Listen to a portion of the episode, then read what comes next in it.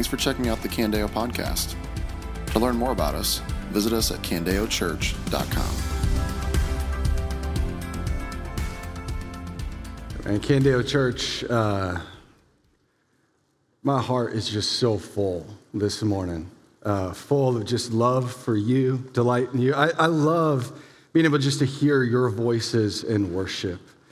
And uh, it's a real delight to be one of you. And uh, I hope that you love every week as we gather, just the delight of being together. And uh, just want to start today by saying, I love you. I'm so grateful you're all here this morning. I'm excited to dive into Daniel 6. So if you've got a Bible, uh, join me in Daniel chapter 6. Uh, to this point in Daniel, there has been uh, what I would consider to be like kind of a comforting monotony to each chapter of Daniel 6, kind of this predictable pattern within almost every chapter, where essentially we see in each chapter the same storyline play out, where you see first a broken world does what a broken world does it ends up putting God's people in a place where they have to pick a side. And the question emerges will they choose God's side or will they choose to side with the world? And what we see is we choose, see them choose God's side and we watch how God delivers and rewards them every time. That's kind of the same story every chapter we've seen so far. And today, again, in Daniel 6, we will see that once again in what is probably the most famous moment of Daniel's life the lion's den. Now, I just want to like set your expectations here. Um, the Disney version, sanitized version that you have likely heard of Daniel 6 is kind of far different than reality. Uh, what you get in this story is you see um, evil jealousy, uh, deception, serious injustice, and you will see not a young man, not a young Daniel, you'll see Daniel who is now pushing the age of 80 being forced into a spot where he has to choose between loyalty and obedience to the government of his day or death in the most gruesome way imaginable. And what's unique about Daniel 6 is not that Daniel doesn't compromise. I mean, we've seen that before. But we get a little glimpse in Daniel 6. This is what makes Daniel 6 unique. We see just a little glimpse of the impact of the life that he had. And we're going to look at it and marvel for just a bit and just see the fruit of a life well lived. It's going to be easy today to sit here and to kind of fall back and be inspired by what we see in Daniel's life. But I, I want to press you just a little bit because my goal today is not inspiration, it's imitation. What I mean by that is, it's easy for us to look at somebody else's life and what God does in their life and to be inspired to go, wow, that's incredible. It's a whole different thing to look at that person's life and decide to imitate them. So, my goal today is not inspiration, which would lead to kind of passive, like a, applause on our end for Daniel, but to imitation, which would mean action on our part. And so, if you want to remember where we are, uh, remember last week we saw at the end of chapter five, there's been a changing of the guard, there's been a regime change.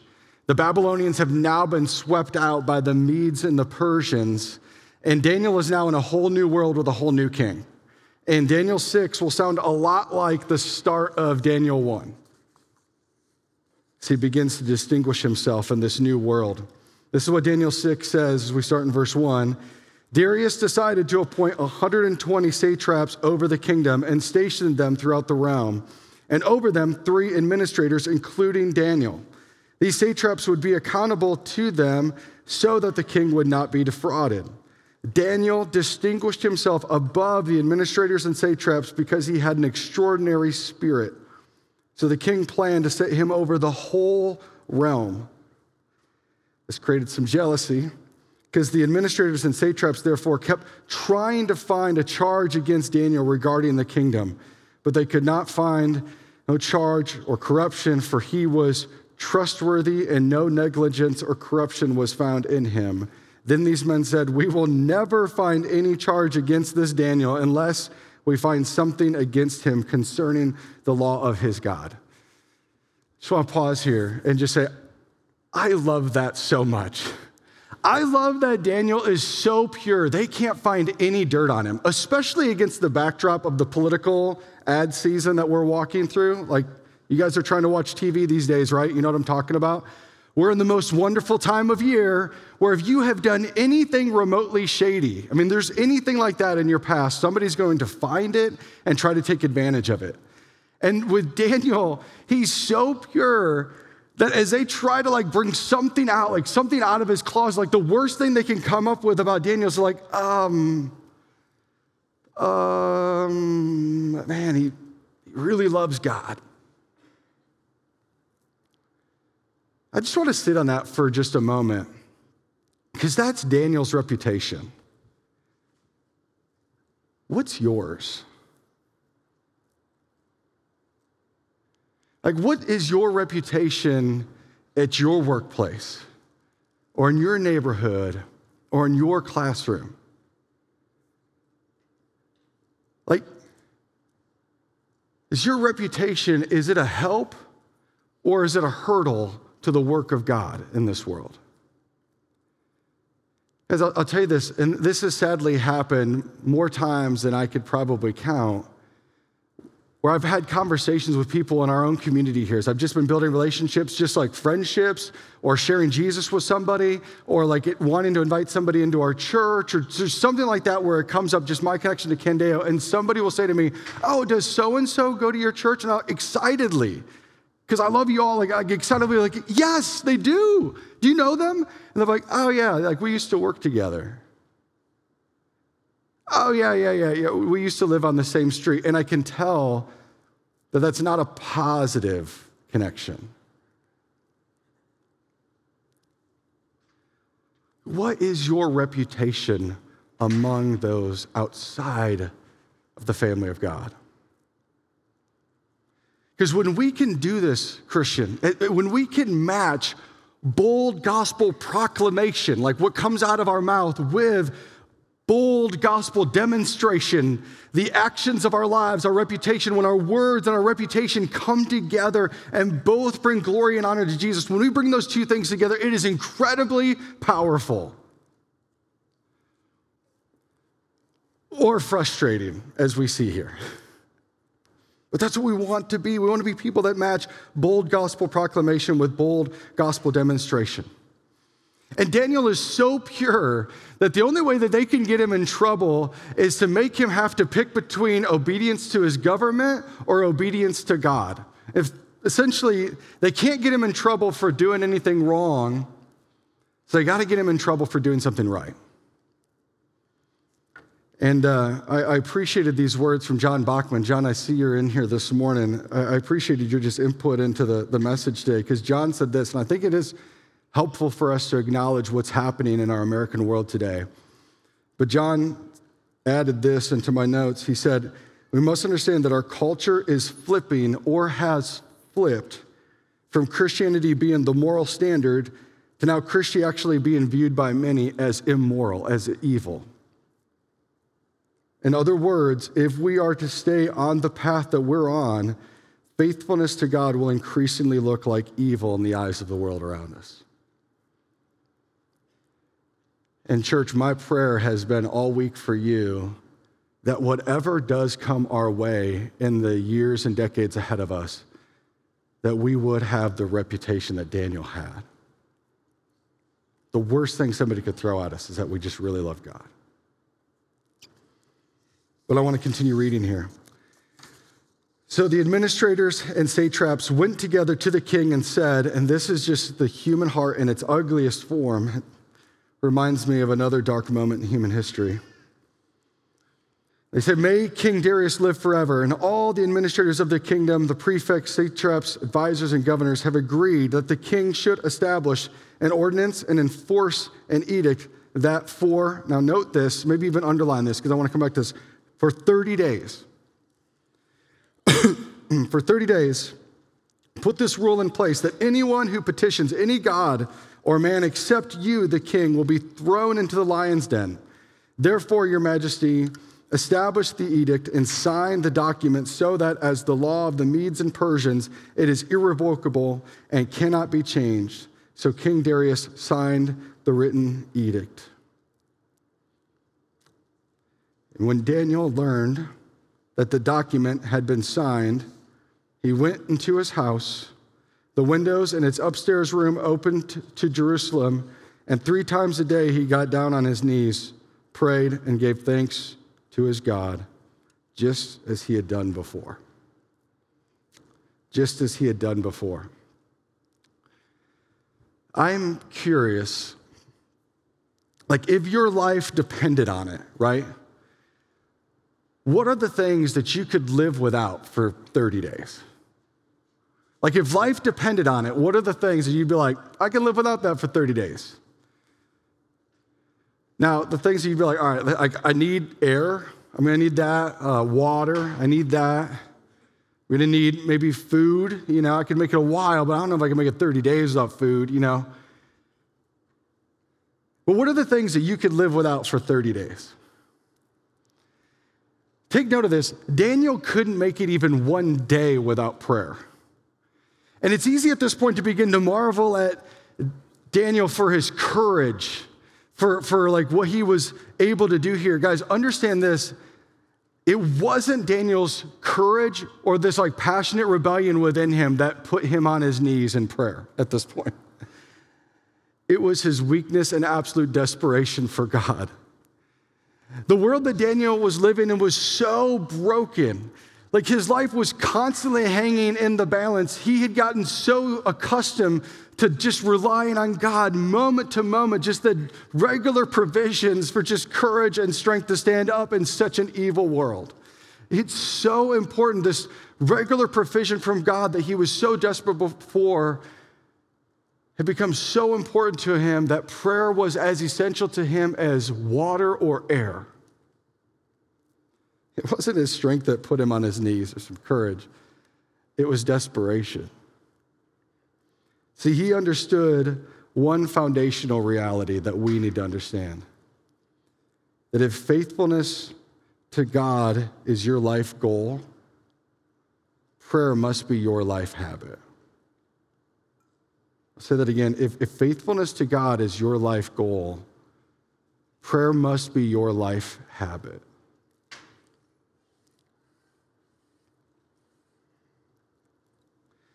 If I could just give one quick encouragement here, particularly to those who are older in the faith.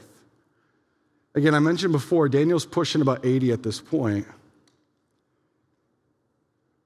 What kept Daniel vibrant in his relationship with God was not retirement, timeshares on the beach, or like endless hours of news. Okay, that isn't what kept him vibrant. It was prayer. And I just want to give encouragement to you. Don't let Father Time dim your faith.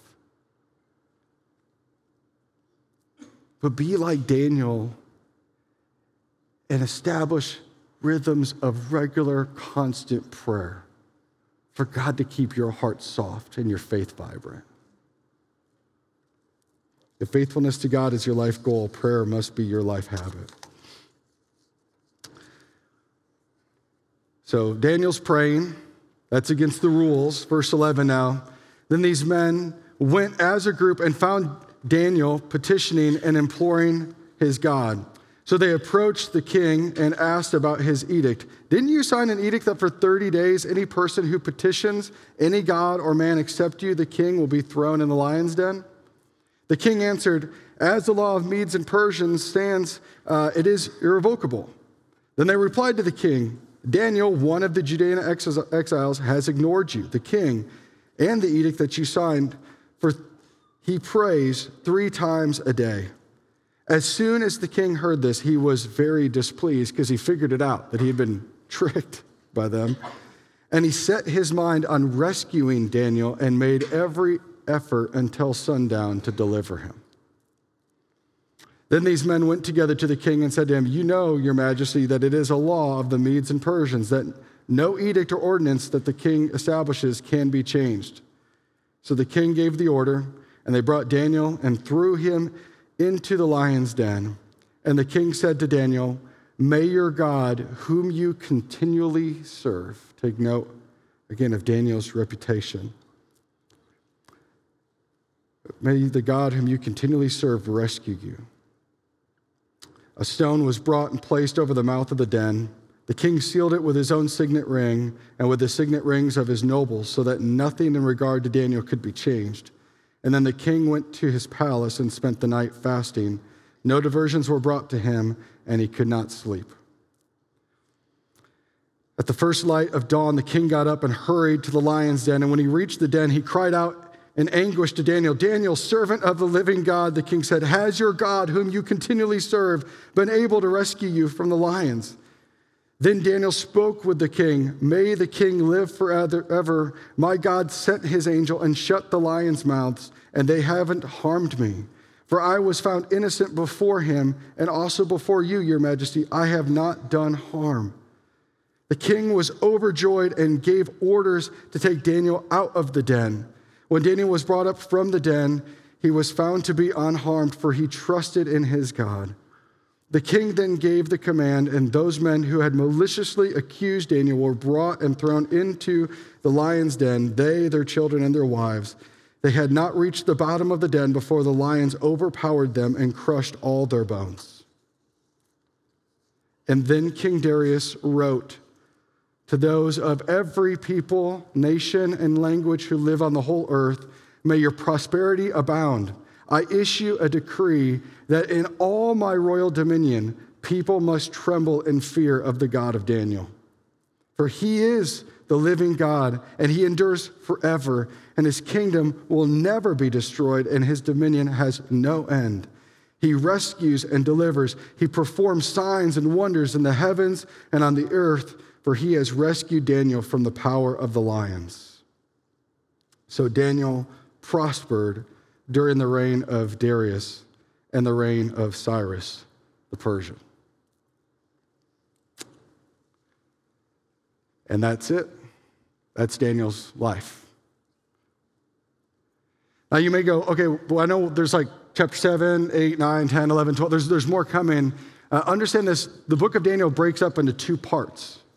Chapters one through six are kind of a narrative of Daniel's life from his teenage years to the end of his life, which was roughly about 65 years.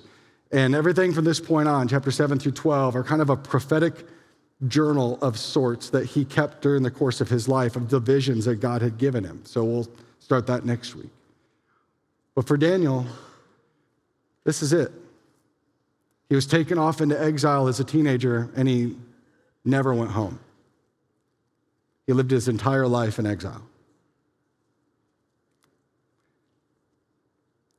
And I want to just pause and just celebrate for a moment a life well lived, if we could just reflect a bit on it.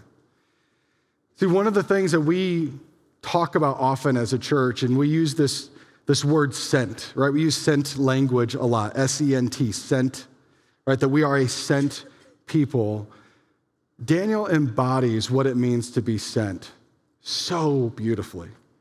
And here's what we mean when we, we use the word sent, that we are a sent people. Because there's essentially three ways that you can engage the world around you. Okay? Essentially, three ways. The first thing you can do is you can reject the world, right? You're not engaging it at all. Uh, when you reject the world, when that's how you kind of go after engaging the world, what you do is you kind of huddle up as Christians, and the goal is safety. In the end, there's no engagement with non Christians and thus no effect. Or another way to put it, light isn't shining in the darkness because the light isn't going out into the darkness. So, one way to engage the world is to not, just completely reject it. Daniel didn't do that. Another way that you can engage the world, and I'll put these on the screen behind you, I mean, uh, is you can receive the world. And what happens here is that Christians essentially, as they're engaging the world, they're just embracing the whole thing with absolutely no filter whatsoever. In the end, there's no noticeable difference between Christians and non Christians, and thus there is no effect. Or another way to put it, Light isn't shining in the darkness because there is no light. So you can reject the world. Light isn't shining in the darkness because it's not going out into the darkness. You can receive everything from the world, which light is not going into the darkness because there is no light. Or you can do what Daniel did which is his approach was to redeem the world. This is when Christians purposefully and powerfully engage the broken world around them. This is what we mean when we talk about being in the world, but not of the world, right? To be a light shining in the darkness. Sent people are people who have the light of Christ in them and empowered by the Spirit are going out purposefully into the dark places that God has called them to, to be the light of Christ. This is what Jesus meant when he said, As the Father sent me, so I send you. We're to be a sent people, and Daniel embodies this beautifully. In a time when it would have been incredibly easy for Daniel to throw up his hands in frustration and despair and say, What can a person do in the midst of such evil? I mean, and many of you maybe are thinking the same thing about our world right now. What can I do in the midst of such evil? It would have been so natural for Daniel to be full of despair or frustration. Instead, what does Daniel do? He matches faithful proclamation, truth about who God is, with a life faithful demonstration, with a reputation, bringing those two things together and then fuels it with prayer, desperate prayer. And God uses him not just to bring about the salvation of one king, but two. But over the course of his life, he would see two major empires and the kings of those worlds entrust themselves to the living God who endures forever.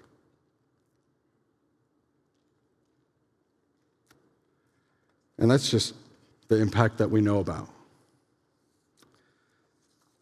I remember my goal, though, isn't just inspiration, it's, uh, it's imitation. I don't want you just to sit here and go, wow, look at Daniel. I want it to move you. And I want to just zoom out even a little bit further as we look at Daniel's life. See, I said at the beginning of this message that there's this comforting monotony within the book of Daniel. That we see a broken world does what a broken world does. We see God's people get put in a tough spot. We watch them choose faithfulness to God, and we watch how God delivers them time and time again. As we read Daniel, we get to Daniel 6, and there's almost this bored confidence, right? Like we've seen this before. Of course, God is going to rescue him for the lion's den. Like, I know that. We don't have to read the rest of the story. Of course, I know that. Right? Because we've seen already from the very beginning of this book how God sovereignly protected and blessed Daniel's friends as he brought them into captivity. That miraculously, regardless of what they ate or whatever training classes they were put into, they flourished. That even when no one else could interpret the king's dream, and he wouldn't even tell him what it was, that God gave Daniel supernatural wisdom to be able to tell the king what his dream was and what it meant. We've already seen God go with Shadrach, Meshach, and Abednego into the fire and protect them from that. We've already seen this same God who did all those things uh, take a proud king and make him eat grass like a beast. And then we watched him with another king move just his little finger and made that king take the Browns to the Super Bowl in his pants. I didn't know how else to describe that, you know. I didn't like the word soiled. That's what our Bible said. I'm like, oh, I'll go back to like first grade humor here. But he did that with just the movement of his finger. Like we've already seen God do all of these things. Of course, of course, he can rescue Daniel from the lion's den. If that's where you're at, you are reading the book of Daniel rightly.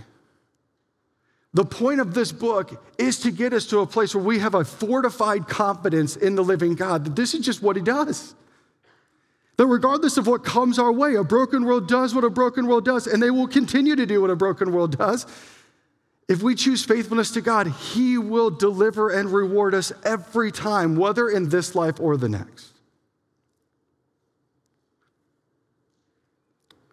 So here's the question, though, that keeps challenging me And I haven't been able to shake it for 10 days, and I want to pass on to you. So, what then if, if we stop reading the book of Daniel? Because this is, I think, what happens all the time, like especially like Daniel and the Lion's Den. Like we read this story and we go like, that happened so long ago. That's so unique. I mean, we, we see these stories as distant and unique times of hardship, of faithfulness on human part and on faithfulness on God part. We, we see that, we kind of like put it back up on the shelf. We're like, that's great that that happened for them a long time ago. And the question that's been bugging me is what if we stopped seeing these stories as distant and unique and began reading these stories like they were meant to be like a modern day roadmap for our lives on how we should navigate our world? What if we change the way that we read these stories? Here's, here's, here's just what I mean. Give me 10 minutes to navigate this, okay? I was reading a book recently and in that book, it, it was a story of an of a American missionary who had actually uh, started traveling the world to interact with pastors, church people, whatever, from like a bunch of different nations. Uh, and essentially, he was, he was just meeting with people that had experienced persecution, whether it was in Russia or like Eastern European countries, the Middle East, uh, Central and Southeast Asia, and all of that. He's just meeting with believers to just talk to them about their experiences and persecution. A lot of these stories are from like the 1990s into 2000s. And at one point, he records that he was sitting there with this group of people as they were just sharing stories time and time again. I mean, Daniel like stuff. And he, he, he looked at him and he goes, Why haven't you guys taken these stories and written them down? Like, the, like you gotta, like, people, people would love to hear these and, and read these. Like, why haven't you written these down? And they were super confused. And eventually, one of the believers looked back at him and he just said, Nick, when did you stop reading your Bible? The, the Bible is full of stories like this. See, what happens when we like feast on like Instagram bite sized portions of the Bible you know, when like that's the depth that we get into of like whatever can fit on a coffee mug and make me feel good about my life in the morning, when that's like all we ever do when we engage the scriptures, we totally miss out that a common theme throughout like every page is that if you choose faithfulness to God, you are also choosing hardship in life. Those two things go together. You can't separate the two. And a lie that many of us as Christians can believe is that if I've got my quiet times right, if I've got like, like, like, spiritual disciplines down, life is going to go great for me. Is that what Daniel experienced? I mean, he had a great prayer life, and his world is falling apart all around him. But if you open up your scriptures, what you'll see is you'll see that's true. Like Daniel, Joseph, John the Baptist, Paul, Peter, Stephen. In fact, I have a hard time finding any examples in Scripture where somebody chose faithfulness to God and it made their life easier.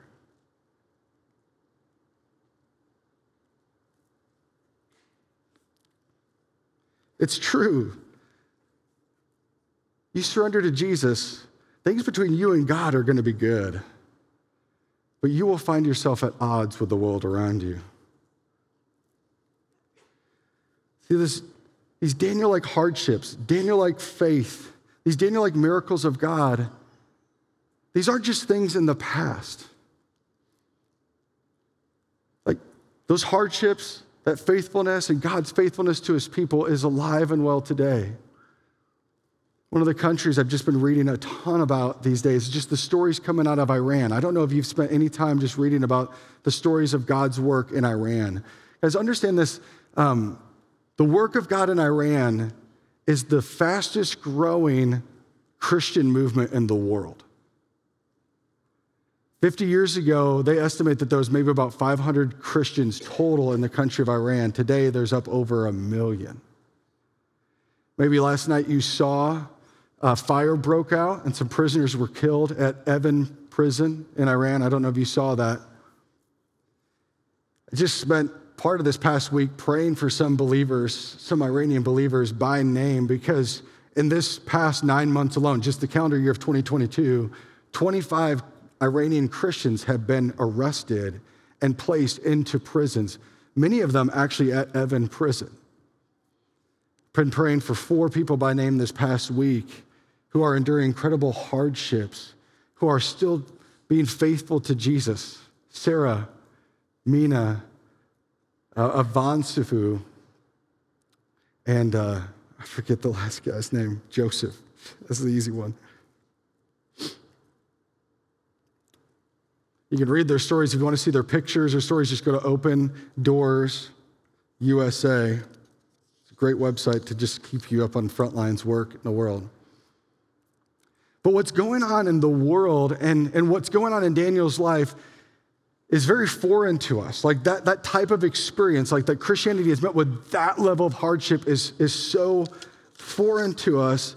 But what's resulted is we've bought into these lies and we've begun to see like suffering is something to be avoided. We've begun to see that hardships in our lives is something contrary to the grace of God in our lives. And I would just ask, is that true? If we as Christians were to experience what Daniel experienced, does that mean that God doesn't love us, that he doesn't care for us? Does that mean that we're choosing the wrong paths in life? Now, actually, this is what 1 Peter 4 says Dear friends, don't be surprised when the fiery ordeal comes upon you to test you as if something unusual was happening to you. Don't be surprised. This isn't unusual, this is the norm. Instead, rejoice as you share in the sufferings of Christ, so that you may also rejoice with great joy when his glory is revealed. If you are ridiculed for the name of Christ, you are blessed, because the Spirit of glory and of God rests on you. I say all of this to simply just say this. Again, bringing you back to the modern road, roadmap concept. Some say our world's changing. the world, not so much. Let's just zoom in. Some say that our country is changing, right? That the winds that as Christians, maybe at one time were at our backs, kind of encouraging us along, are now at our face a bit. That at one time it maybe was advantageous for us to claim Christ. Now that's changed in our culture the ground is beginning to shift beneath us. Church, I don't say this in a fake, tough way. I'm just going to be brutally honest with like where God has taken me in the midst of these, this chapter. If that is the way that our world is headed, like where you and I live is headed, I say bring it. Because if what ease and comfort has brought into my life has been prayerlessness, levels of apathy and laziness. Wouldn't God be loving to bring in a little challenge for me, for us? If that's what freedom has accomplished in me and peace has accomplished in me, that if this is what God has for us now, I trust his sovereign hand in it. And between now and then, I want to be pressing myself into prayer, into radical generosity, into radical habits of engaging my neighbors and those around me to, to continue to pursue Him and be faithful in whatever He's called us to. Because I, I know, and this, this goes back to the, that, that missionary I was talking about, that as he was going around just interacting with persecuted believers over the world, he, he took note of one thing that he said was very interesting. He said, I've never once had any believer in those situations ever pray for persecution to stop, for their hardships to stop. He goes, in fact, just biblically, the only way for persecution to ever stop for Christians is for people to stop following Jesus. And we don't want that.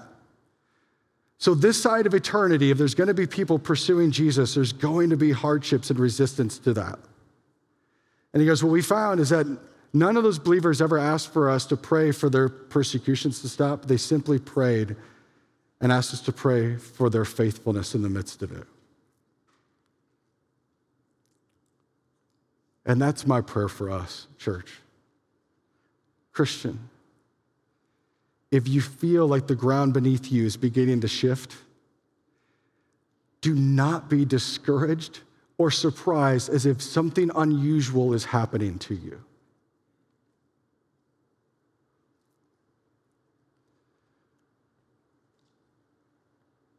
But choose faithfulness, ground your life in prayer and keep your eyes fixed on Jesus.